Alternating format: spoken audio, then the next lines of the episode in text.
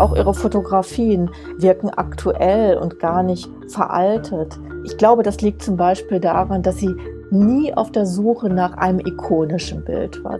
Und dadurch bleibt es auch offen, dieses fotografische Werk für, für solche Aktualisierung. Den Bildern wächst quasi heute eine neue soziale und politische Bedeutung zu. Herzlich willkommen zum Podcast zur Ausstellung Aufbruch ohne Ziel Annemarie Schwarzenbach als Fotografin. Mein Name ist Martin Waldmeier, ich bin Kurator am Zentrum Paul Klee in Bern und in der heutigen Folge geht es um die Reisen von Annemarie Schwarzenbach in die USA. Wahrscheinlich nirgends mehr als dort, im vermeintlichen oder tatsächlichen Land der unbegrenzten Möglichkeiten, bezieht Schwarzenbach mit ihrer Fotografie politisch Stellung. In den USA boomt in den 1930er Jahren die sozialdokumentarische Fotografie und auch Schwarzenbach ergreift dort die Möglichkeit, sich als Fotografin und gesellschaftskritische Reporterin weiterzuentwickeln. Heute bei uns zu Gast ist Bettina Gockel. Sie ist Professorin für Kunstgeschichte an der Universität Zürich und außerdem Spezialistin für die Geschichte und Theorie der Fotografie. Sie interessiert sich unter anderem speziell für die amerikanische Fotografie und deren politischen Aspekte und hat dazu 2013 auch ein Buch unter dem Titel American Photography, Local and Global Contexts herausgegeben. Jetzt gerade neu von ihr erschienen ist ein Sammelband unter dem Titel The Colors of Photography, in dem es um die Geschichte, aber auch die politische Dimension der Farbfotografie geht. Und diese politische Dimension steckt unter anderem im Begriff Color selbst, der sich, besonders im amerikanischen Kontext, eben nicht nur strikt auf Farbe im engen Sinne bezieht, sondern eben auch auf Hautfarbe.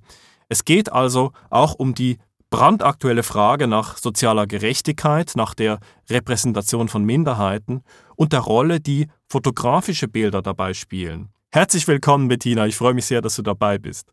Vielen Dank, ich freue mich auch. Die erste Reise in die USA als Journalistin und Schriftstellerin unternahm Schwarzenbach im Jahr 1936. Tatsächlich war diese Reise aber nicht ihr erster Besuch im Land. Zum ersten Mal dort gewesen war sie nämlich rund zehn Jahre davor, als sie als Jugendliche ihren Vater, den Textilfabrikanten Alfred Schwarzenbach, auf einer Geschäftsreise in die USA begleiten konnte. Die Firma Robert Schwarzenbach und Kompanie betrieb unter anderem in den USA ein lukratives Geschäft. Und diese frühe Reise von Annemal Schwarzenbach ist deshalb wichtig und interessant, weil Schwarzenbach bei ihrer ersten selbstständigen Reise als Erwachsene, als Journalistin eben bereits ein Bild von den USA hatte und im Vergleich zu ihrem ersten Besuch in den 1920er Jahren, dann 1936, ein dramatisch verändertes Land vorfand. Es war die Zeit der Weltwirtschaftskrise, der Great Depression. Vielerorts lag die Industrie am Boden, Millionen Amerikaner waren arbeitslos, die Löhne waren überall dramatisch gesunken, viele Menschen kämpften ums Überleben oder radikalisierten sich politisch. Zugleich hatte der damalige Präsident Franklin D. Roosevelt mit dem sogenannten New Deal ein äußerst umfangreiches Reform- und Sozialprogramm auf den Weg gebracht, das das soziale Elend mildern sollte und von dem man sich einen wirtschaftlichen Wiederaufschwung erhoffte. In den USA war Schwarzenbach stets zu zweit unterwegs, nämlich im Duo mit der amerikanischen Journalistin Barbara Hamilton Wright, die Schwarzenbach in Teheran kennengelernt hatte. Im Spätjahr 1936 fuhren sie gemeinsam mit dem Auto zunächst in die nordöstlichen Industriegebiete der USA, die Alleghenies, in die einst aufstrebenden Industriestädte Pittsburgh und Cincinnati. Außerdem wissen wir, dass Schwarzenbach 1936 in Washington auch die Möglichkeit hatte, das Bildarchiv der sogenannten Farm Security Administration zu besuchen. Und was diese Behörde genau bedeutet und was sie gemacht hat, dazu wollen wir gleich kommen. Während die Begleiterin Barbara Hamilton Wright eben im Auftrag dieser Farm Security Administration unterwegs war, fotografierte und schrieb Schwarzenbach für Schweizer Zeitungen und Zeitschriften, zum Beispiel die Zürcher Illustrierte, die Basler Nationalzeitung oder auch die linke Arbeiterzeitung ABC. Schon ein Jahr später, 1937, kehrte Schwarzenbach ein zweites Mal in die USA zurück und unternahm bis ins folgende Jahr hinein weitere Reportagereisen zusammen mit Barbara Hamilton Wright, diesmal in den Süden. Die Reiseroute, die wir heute leider nicht mehr ganz genau rekonstruieren können, führte in Städte wie Charleston, South Carolina oder Charlottesville, Virginia, äh, nach Knoxville, Tennessee oder Tuskegee, Alabama. Und dort im Süden herrschten zahlreiche Missstände. Neben der weit verbreiteten Armut und der Arbeitslosigkeit und dem Niedergang der Baumwollindustrie herrschten teils auch katastrophale Dürren. Und nicht zuletzt gehörten auch die sogenannten Jim Crow-Gesetze, also die Rassentrennung und damit die systematische Diskriminierung der afroamerikanischen Bevölkerung, zum Alltag. Schwarzenbach kehrte schließlich 1940 ein letztes Mal in die USA zurück und lebte für eine Weile mit der deutschen Freundin Margot von Opel auf der Insel Nantucket in Massachusetts. Dieser letzte Aufenthalt war allerdings von persönlichen Beziehungsproblemen überschattet und endete in einer Katastrophe. Schwarzenbach erlitt einen Nervenzusammenbruch und wurde in eine Reihe von psychiatrischen Kliniken eingeliefert.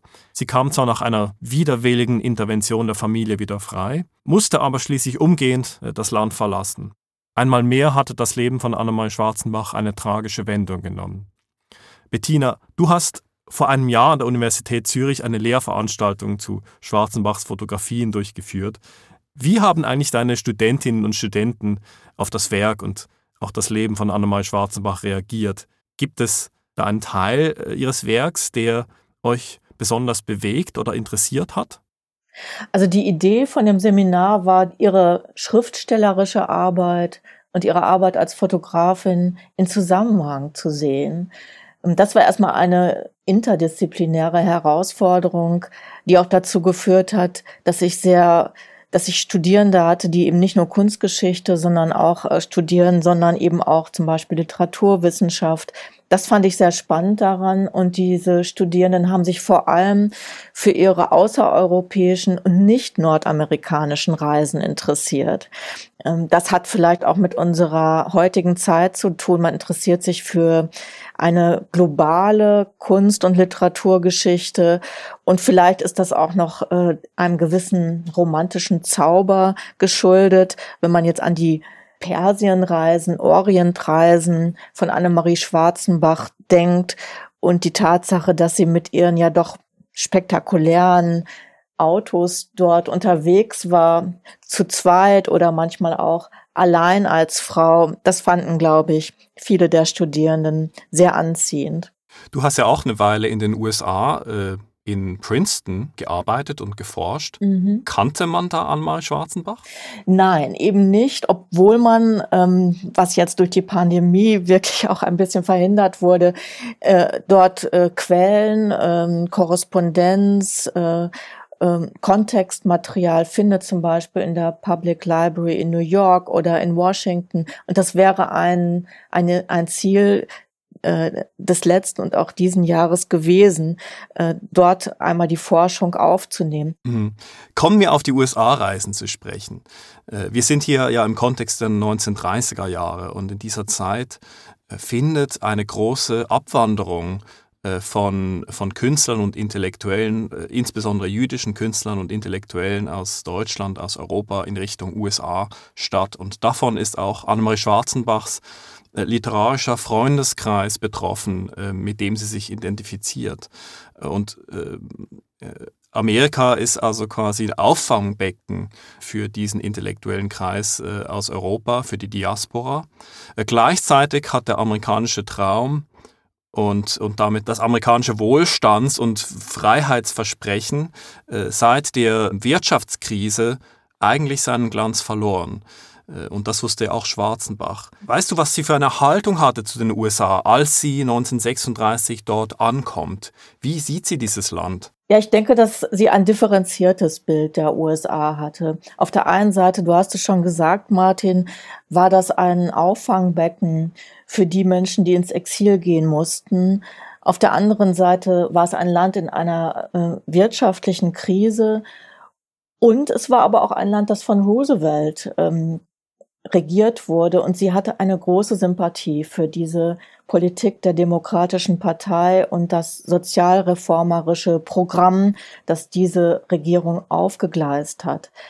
Und sie kam jetzt nicht von ähm, völlig out of the blue zu dieser Haltung, äh, sondern sie hatte schon vorher auf ihren Reisen eigentlich einen, ich würde das einen humanitären Ansatz nennen, sie interessierte sich einfach für die Lebensweise der einfachen Menschen. Sie hat sich für Elend, für Armut interessiert, für die Situation von Arbeitern.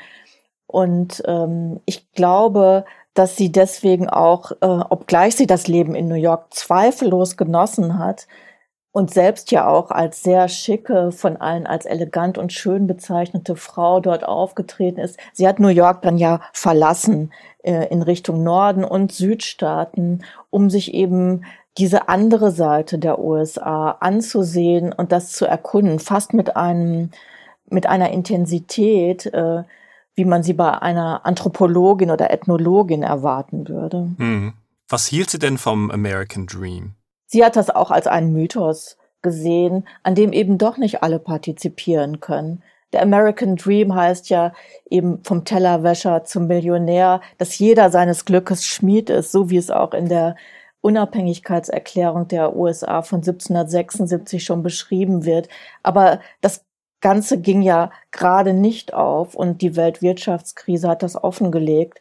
Und von daher hatte sie sicherlich einen skeptischen bis kritischen Blick auf diesen American Dream. Und außerdem, du hast es ja auch schon gesagt, dass sie dann auf der letzten Reise äh, sogar in einer psychiatrischen Klinik gelandet ist aufgrund dieses Konflikts mit Margot von Opel. Darüber könnte man ja einen eigenen Podcast machen. Und sie war auch diesen Institutionen gegenüber sehr kritisch. Auf der anderen Seite war sie begeistert äh, von, von der Politik Roosevelts und auch von den, den jugendlichen Anhängern dieser Politik. Und da kommt noch etwas so zum Tragen. Sie kommt ja selbst auch aus einer Jugendbewegung. Sie war bei den Wandervögeln, hat früh auch schon Texte mit politischem Impetus geschrieben. Und ich glaube, sie konnte sich damit identifizieren. Und das war das Positive, was sie eigentlich auch schon mitgebracht hat ähm, für diese Reise. Es gibt einen Text, ähm, den sie in den USA geschrieben hat, der heißt Das Ende des amerikanischen Optimismus. Und in diesem Text äh, drückt sich eigentlich Schwarzenbachs Haltung zu diesem Land äh, 1936 sehr prägnant aus. Äh, hören wir das uns kurz an.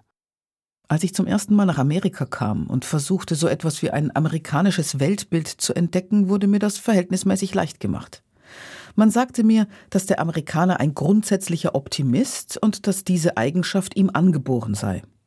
Es war ein traditioneller, ein aus historischer Erfahrung gewonnener Glaube. Denn die Historie Amerikas ist die Geschichte einer beispiellosen Ausbeutung der vorhandenen Reichtümer, des Bodens und der Wälder, die unerschöpflich schienen, der Goldminen, der Bergwerke, der rasch aufschießenden Industrien und damit der Arbeitskräfte. Jeder hatte seine Chance, seine Opportunity.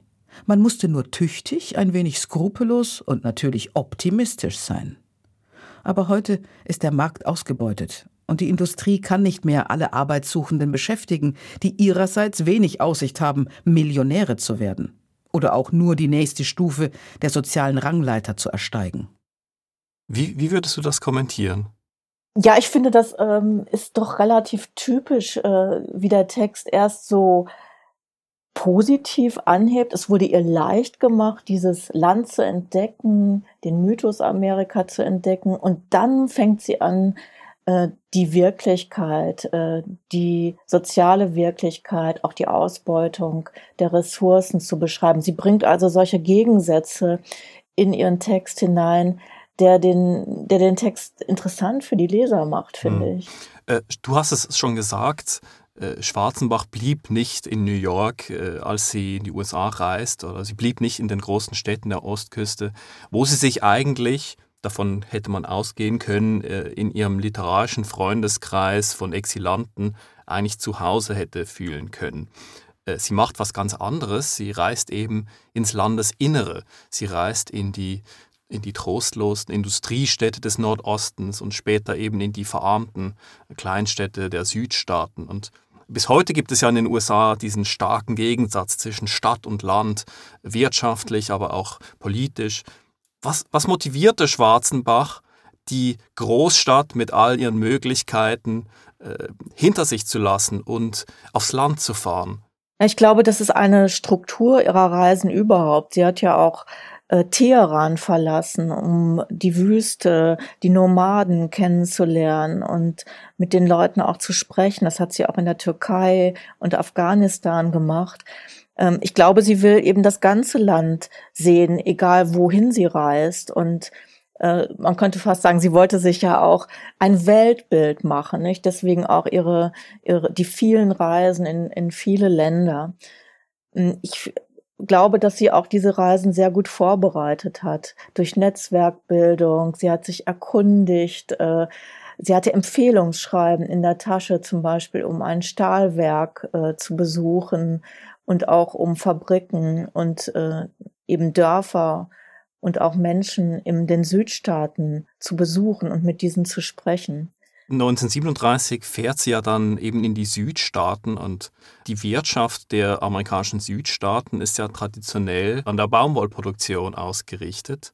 Annemarie Schwarzbach selbst kommt ja aus einer industriellen Familie, äh, die im Textilgeschäft tätig ist. Ist das ein Zufall? Ja, das ist, glaube ich, kein Zufall. Sie setzt sich auch ein Stück weit äh, mit den äh, Quellen des Reichtums ihrer eigenen Familie auseinander.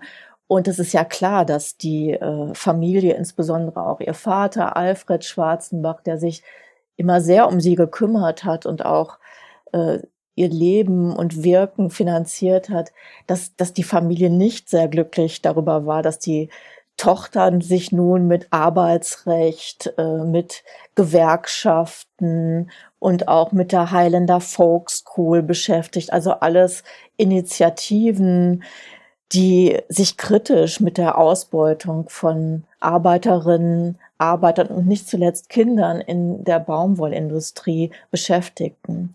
Aber sie hat da eben ihre eigene Stellung für sich erarbeitet und ich glaube nicht, dass es so ein Aufbegehren gegen die Familie war, sondern das ist einfach ihr professioneller Ansatz gewesen und ihre linke Überzeugung. Sie hat sich ja auch ganz klar als Antifaschistin gesehen. Das war einfach der Auftrag, den sie sich selbst gestellt hat. Du hast die Highlander Volkschool erwähnt. Was war das genau? Hm. Ja, das ist sehr interessant. Die Highlander Folk School, die wurde 1932 von Miles Horton gegründet, mitgegründet, der selbst ein, ein Farmer war und Schwarzenbach kannte ihn auch und hat ihn mit äh, Barbara Hamilton Wright besucht. Das war ein Erwachsenenbildungszentrum in einem, wirklich in einem Gebiet der Verelendung und wo die Farmer um ihre Existenz kämpften und man sollte sich dort ausbilden und weiterbilden können, aber vor allem sollte es auch ein gemeinschaftlicher Treffpunkt sein, um gemeinsame Interessen ähm, zu entwickeln und auch äh, die Gewerkschaftsinitiativen ähm, zu unterstützen. Also selbstverständlich hat man diesen Initiativen sozialistische, kommunistische Intentionen äh, unterstellt, aber im Prinzip passt eigentlich die Highlander Folk School auch sehr gut in die Politik von Roosevelt. Außerdem muss man dazu sagen, diese Reformbewegung, Sozialreformbewegung, auch der Kampf gegen die Kinderarbeit, das fängt in den USA schon in den 1870er Jahren an. Und es gibt zum Beispiel auch die Gründung der sogenannten Ethical Culture School, äh, die es heute noch in New York gibt, die den Menschen Kindern und Jugendlichen eine ethische Haltung beibringen will, um in einer demokratischen Gesellschaft zu leben. Und sowas hat die Annemarie Schwarzenbach interessiert. Sie selbst hat eben auch diese ähm, ja, humanitäre Einstellung gehabt, aber ohne ideologisch oder dogmatisch zu werden. Ich glaube, dass der Ärger, der auch ähm, äh, ihren Vater da erfasst hat, dass sie ausgerechnet in dieser, in diese Richtung gegangen ist mit ihren Überzeugungen, hat ihn ja auch dazu bewogen, äh, sie als Kommunistin zu beschimpfen. Aber ich glaube, sie hat das nicht so parteipolitisch oder dogmatisch verstanden. Hm. Lass uns ein bisschen über die Farm Security Administration sprechen, die ich schon in der Einleitung erwähnt habe. Wir wissen, dass äh, in Washington Schwarzenbach über Barbara Hamilton Wright mit dieser Behörde in Kontakt gekommen ist und dass sie auch Roy Stryker kennengelernt hat, der eben bei der Farm Security Administration Leiter der Fotoabteilung war. Was was waren diese Farm Security Administration genau und was hatte das für eine Bedeutung? Also das war erstmal ein Reformprogramm, das auch sehr teuer war. Deswegen war Roosevelt, die Regierung Roosevelt auch daran interessiert, das positiv der gesamten Gesellschaft zu vermitteln und zu sagen, da ist etwas, äh, da sind, ist Verelendung, äh, eine enorme Arbeitslosigkeit, da leiden Frauen und Kinder, wir müssen etwas tun. Und diese Farm Security Administration wurde 1937 gegründet und war die Nachfolgerin der Resettlement Administration. Man versuchte also auch Menschen von ihren kleinen äh, Farmen umzusiedeln in größere äh, äh, Gebiete äh, und sie, sie auch auszubilden, die Böden besser, nachhaltiger zu bearbeiten.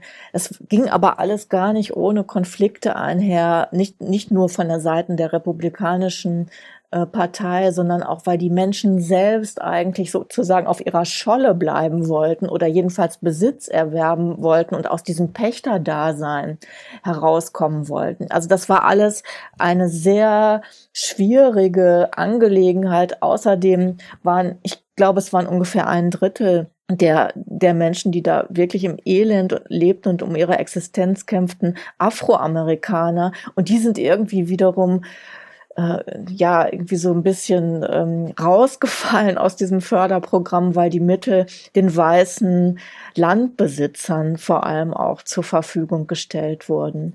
Jedenfalls der Zweite Weltkrieg hat dann praktisch ähm, mit der Farm Security Administration Schluss gemacht, weil die USA sich mehr für die Außenpolitik engagiert haben. Also 1946 ist das Jahr, in dem die hm. FSA aufgelöst wird. Und wo, wo kommt denn hier die Fotografie ins Spiel?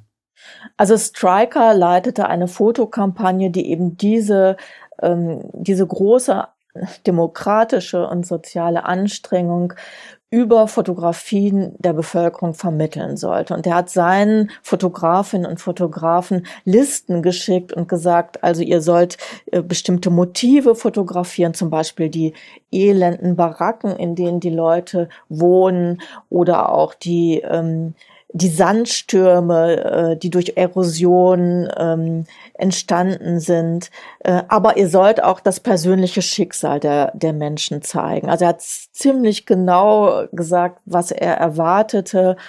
Und ähm, in dieser Art, also jedenfalls in diese Richtung, ist auch äh, durchaus Annemarie Schwarzenbach gegangen ähm, in ihren Fotoprojekten. Könnte man denn Schwarzenbach als eine Art Schweizer äh, Vertreterin von der Farm Security Administration bezeichnen? Ich glaube, sie hätte sehr gut für die FSA arbeiten können mit ihrem fotografischen Ansatz. Trotzdem sehe ich auch, dass sie schon auf der Persienreise ganz bestimmte eigene Elemente auch äh, entwickelt hat. Zum Beispiel, wenn sie Elemente des modernen Lebens, der modernen Technik verbindet mit ihren Forschungen über die Landbevölkerung beispielsweise. Ich muss jetzt gerade daran denken, wie sie Nomaden an einer Tankstelle fotografiert oder wie sie im Belgisch-Kongo zwei schwarze Jungen ähm, aufnimmt und der eine hat ein Fahrrad über die Schulter gehängt. Also das, ähm, dieser, da hat sie, glaube ich, auch einen ganz eigenen Stil entwickelt. Aber sie, sie war ja im Archiv von Roy Stryker, das heißt, sie hat sich dafür interessiert. Aber ich würde sie nicht so als ähm, ja so Nachfolgerin sehen, sondern sie hat das eigen, eigenständig in ihren eigenen Stil mit eingewoben. Mhm. Aber trotzdem hat sie sich ja ein Stück weit an der Arbeitsmethode der Fotografen der Farm Security Administration orientiert. Wie, wie gingen denn diese Fotografen damals vor? Also eben in den USA in den 30er Jahren, diese Fotografinnen und Fotografen wie äh, Walker Evans oder, oder Dorothea Lang oder Arthur Rothstein, die eben von der Farm Security Administration beauftragt wurden. Wie, wie sind diese vorgegangen?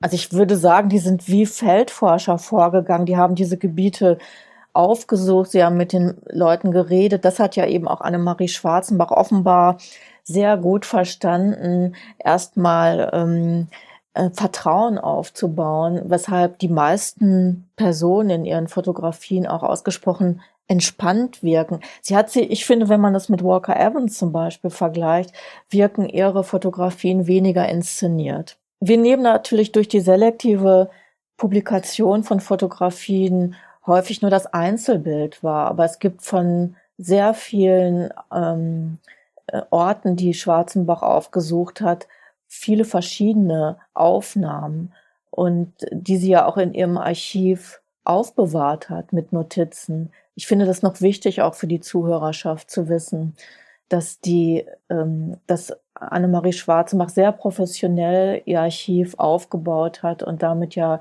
eben auch für die Öffentlichkeit und für die Forschung zugänglich gemacht hat. Mhm. Also wir haben es eben nicht nur mit einer Fotografie zu tun, die die Wirklichkeit so aufzeichnet, wie sie zufälligerweise vorgefunden wird, sondern es, es, es spielt ein Stück weit eine Inszenierung mit. Ist das so? Ja, auf jeden Fall. Zum Beispiel, es ist ja auch eine Entscheidung, ob ich äh, sage, ich möchte, dass die Person so und so für mich posieren. Und äh, manchmal hat sie das gemacht, aber sehr häufig eben auch nicht. Gerade ihre Kinderporträts, äh, sage ich mal, sind davon geprägt, dass sie so unwillkürliche, spontan wirkende Bewegungen oder auch manchmal eine entgleiste Mimik aufnimmt. Das hat auch Jack Delano, ein FSA-Fotograf, gemacht, um eben keine Konventionen abzubilden, sondern den Betrachter wirklich anzusprechen, äh, und wir sollen sozusagen uns dieses Elend zwar ansehen, aber diese Fotografien kommen nicht mit so einer moralischen Keule daher, so nach dem Motto, daran bist du schuld oder dafür seid ihr verantwortlich, sondern es wird einem erlaubt, so an dem menschlichen Schicksal quasi zu partizipieren, teilzuhaben. Das ist eigentlich, und dann finde ich noch einen zweiten Punkt. Sie hat eigentlich fast immer auch etwas Schönes in ihren Fotografien ähm, herausgestellt, sei das eine Komposition, die ihr aufgefallen ist, oder ähm, ein, ein Muster eines Kleides oder in ihren Texten, wenn sie zum Beispiel die zerlumpten kleinen schwarzen Jungen beschreibt, dann, äh, dann schreibt sie im nächsten Moment, ja, sie haben so schöne, schlanke Finger.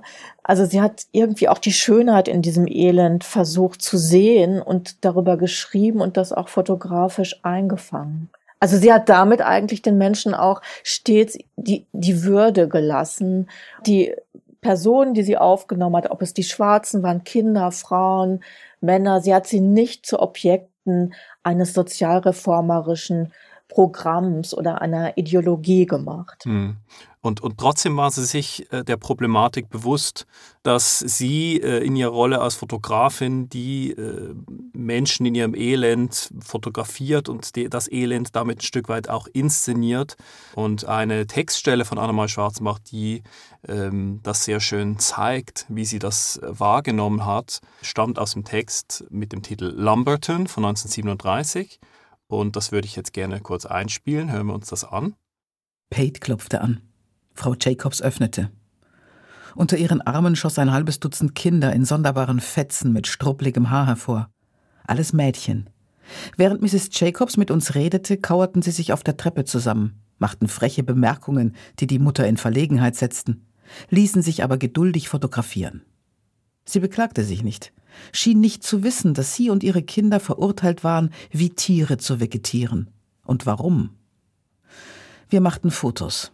Es war peinlich, diesen Haufen Elend als Sujet zu benutzen. Aber Pate sagte zu Mrs. J., They do it for the right purpose. It's going to help. Dokumentarfotografie nennt man das. Realität, Beweis. Aber wie, wenn die Leute selbst ihre Lage nicht realisieren? Hat denn Annemarie Schwarzenbach geglaubt, dass sie mit ihrer Fotografie etwas äh, politisches ausrichten könnte? Ich glaube, sie hat das äh, ähnlich wie Walker Evans gesehen, der einmal gesagt hat, es wäre wirklich naiv zu glauben, dass die Fotografien allein etwas verändern würden. Aber sie waren, die Bilder waren eben ein Element in dieser Reformbewegung. Und dazu gehörte die von uns schon angesprochene Highlander Folk School und das gesamte Programm, zu dem auch der Social Security Act äh, kam. Das ist übrigens auch noch ein, ein wichtiger Aspekt, äh, um diese humanitäre Krise in den USA zu verstehen. Man hat damals wirklich versucht, ähm, die Existenz von Menschen, die Arbeitsunfälle hatten oder Alleinerziehende oder Behinderte in den Blick zu bekommen und dafür Lösungen und Unterstützung und Versicherungen ähm, auf die Beine zu stellen. Und in dem Gesamtzusammenhang können die, können die Werke sicherlich und konnten die Werke sicherlich etwas bewirken. Die, die Bilder von Anmal Schwarzmach aus den USA wirken für mich jetzt mal rein unter dem technischen oder äh, dem ästhetischen Aspekt ähm, betrachtet, eigentlich ähm, hervorragend. Sie sind sehr gekonnt äh, komponiert im Mittelformat, wie Schwarzbach ja eigentlich immer arbeitet. Ähm, sie arbeitet ganz gezielt mit Licht- und Schattenwürfen. Sie macht sehr, sehr einprägsame Bilder. Du, Bettina, kennst ja das Gesamtwerk von Anmal Schwarzbach sehr gut welche Rolle nehmen die Reisen in den USA deiner Meinung nach für, äh, für Schwarzmach in, in der Entwicklung ihres Werkes ein? Also ich glaube, dass sie auch schon vorher zwei Aspekte in ihrer Fotografie stilistisch zusammengeführt hat. Sie war sich bewusst über diese Fotobewegung des neuen Sehens, also eine modernistische Fotografie, in der die Strukturen, die Komposition eine wichtige Rolle spielen. Und auf der anderen Seite das, was später als Humanist Photography äh, bezeichnet wurde, also eine humanistische Fotografie, äh, die sich mit dem Menschen und dem, ähm, den Subjekten und den Schicksalen von Menschen in bestimmten Situation beschäftigt. Das bringt sie zusammen und das wird, ich glaube, durch das Studium der FSA-Fotografie dann für Schwarzenbach ja wie verdichtet und nochmal professionalisiert. Hm. Gibt es denn spezifische Bilder, die für dich beispielhaft sind äh, dafür, wie, wie sich Schwarzbach in den USA entwickelt hat, aber auch wie sie die gesellschaftlichen Verhältnisse äh, gesehen hat? Also zunächst finde ich ihre Fotografien, in denen auch Kinder vorkommen, sehr wichtig. Äh, und das ist eben nicht nur so eine, ich sage jetzt mal salopp, so eine Frauensache, dass sie sich so besonders für die Kinder interessiert hat, sondern man hat damals sich sehr ähm, für die soziale Situation von Kindern und vor allem auch für die große Problematik der Kinderarbeit interessiert. Wir sehen zum Beispiel auf einer Fotografie, die eine Textilarbeiterin mit ihrer Tochter zeigt, äh, stellt sie die beiden Figuren in den Mittelpunkt der Fotografie und beide sind umgeben von Müll, von einer unkultivierten Landschaft und man erahnt auch die Baracken, in denen äh, diese beiden Personen und auch die große Kinderschar leben. Gleichzeitig macht sie sie hier porträtwürdig, würde ich sagen. Sie fängt sie ein, sie zwingt sie nicht in irgendeine künstlich wirkende Stellung. Und insofern ähm, ist das ein Bild, auch das von großer Sympathie getragen ist. Sie hat ja in dem Zitat auch dann gesagt, es sei ihr peinlich gewesen. Das ist sicherlich richtig und zeigt ja auch, dass sie da nicht kalten Herzens hingegangen ist. Gleichzeitig bietet sie sich aber auch nicht an. Und das kommt so in diesen Fotografien rüber. Sie sind dokumentarisch, sie sind sympathisch, sie lassen die dargestellten Person aber irgendwo auch bei sich. Sie stellt sie nicht aus. Wir, sie, wir werden sicher keine Voyeure ähm, bei diesen Fotografien. Und dann gibt es noch eine Fotografie eines Arbeiters in Cincinnati, der Kohle schürft. Und da hat sie die, ähm, die Figur auch in den Mittelpunkt des Bildes gestellt und er hält in der Arbeit inne. Wir sehen diese Kohleberge und er schaut ernst in die Kamera, aber auch ausgesprochen würdevoll. Also das heißt, das ist, deswegen habe ich den Begriff Humanist Photography gewählt. Ihr ist es gelungen, wirklich die Menschenwürde auch einzufangen, fotografisch. Anmal Schwarzenbach hat sich ja auch ähm, spezifisch für die Lage der ähm, Schwarzen, also der afroamerikanischen Bevölkerung, insbesondere im Süden, interessiert. Gibt es dafür Bilder, die äh, ihr besonders Interesse äh, da zeigen? Also es, man könnte viele Fotografien nennen. Ähm, grundsätzlich fällt mir dabei ein, dass sie häufig die äh, Schwarzen in Gruppen zeigt.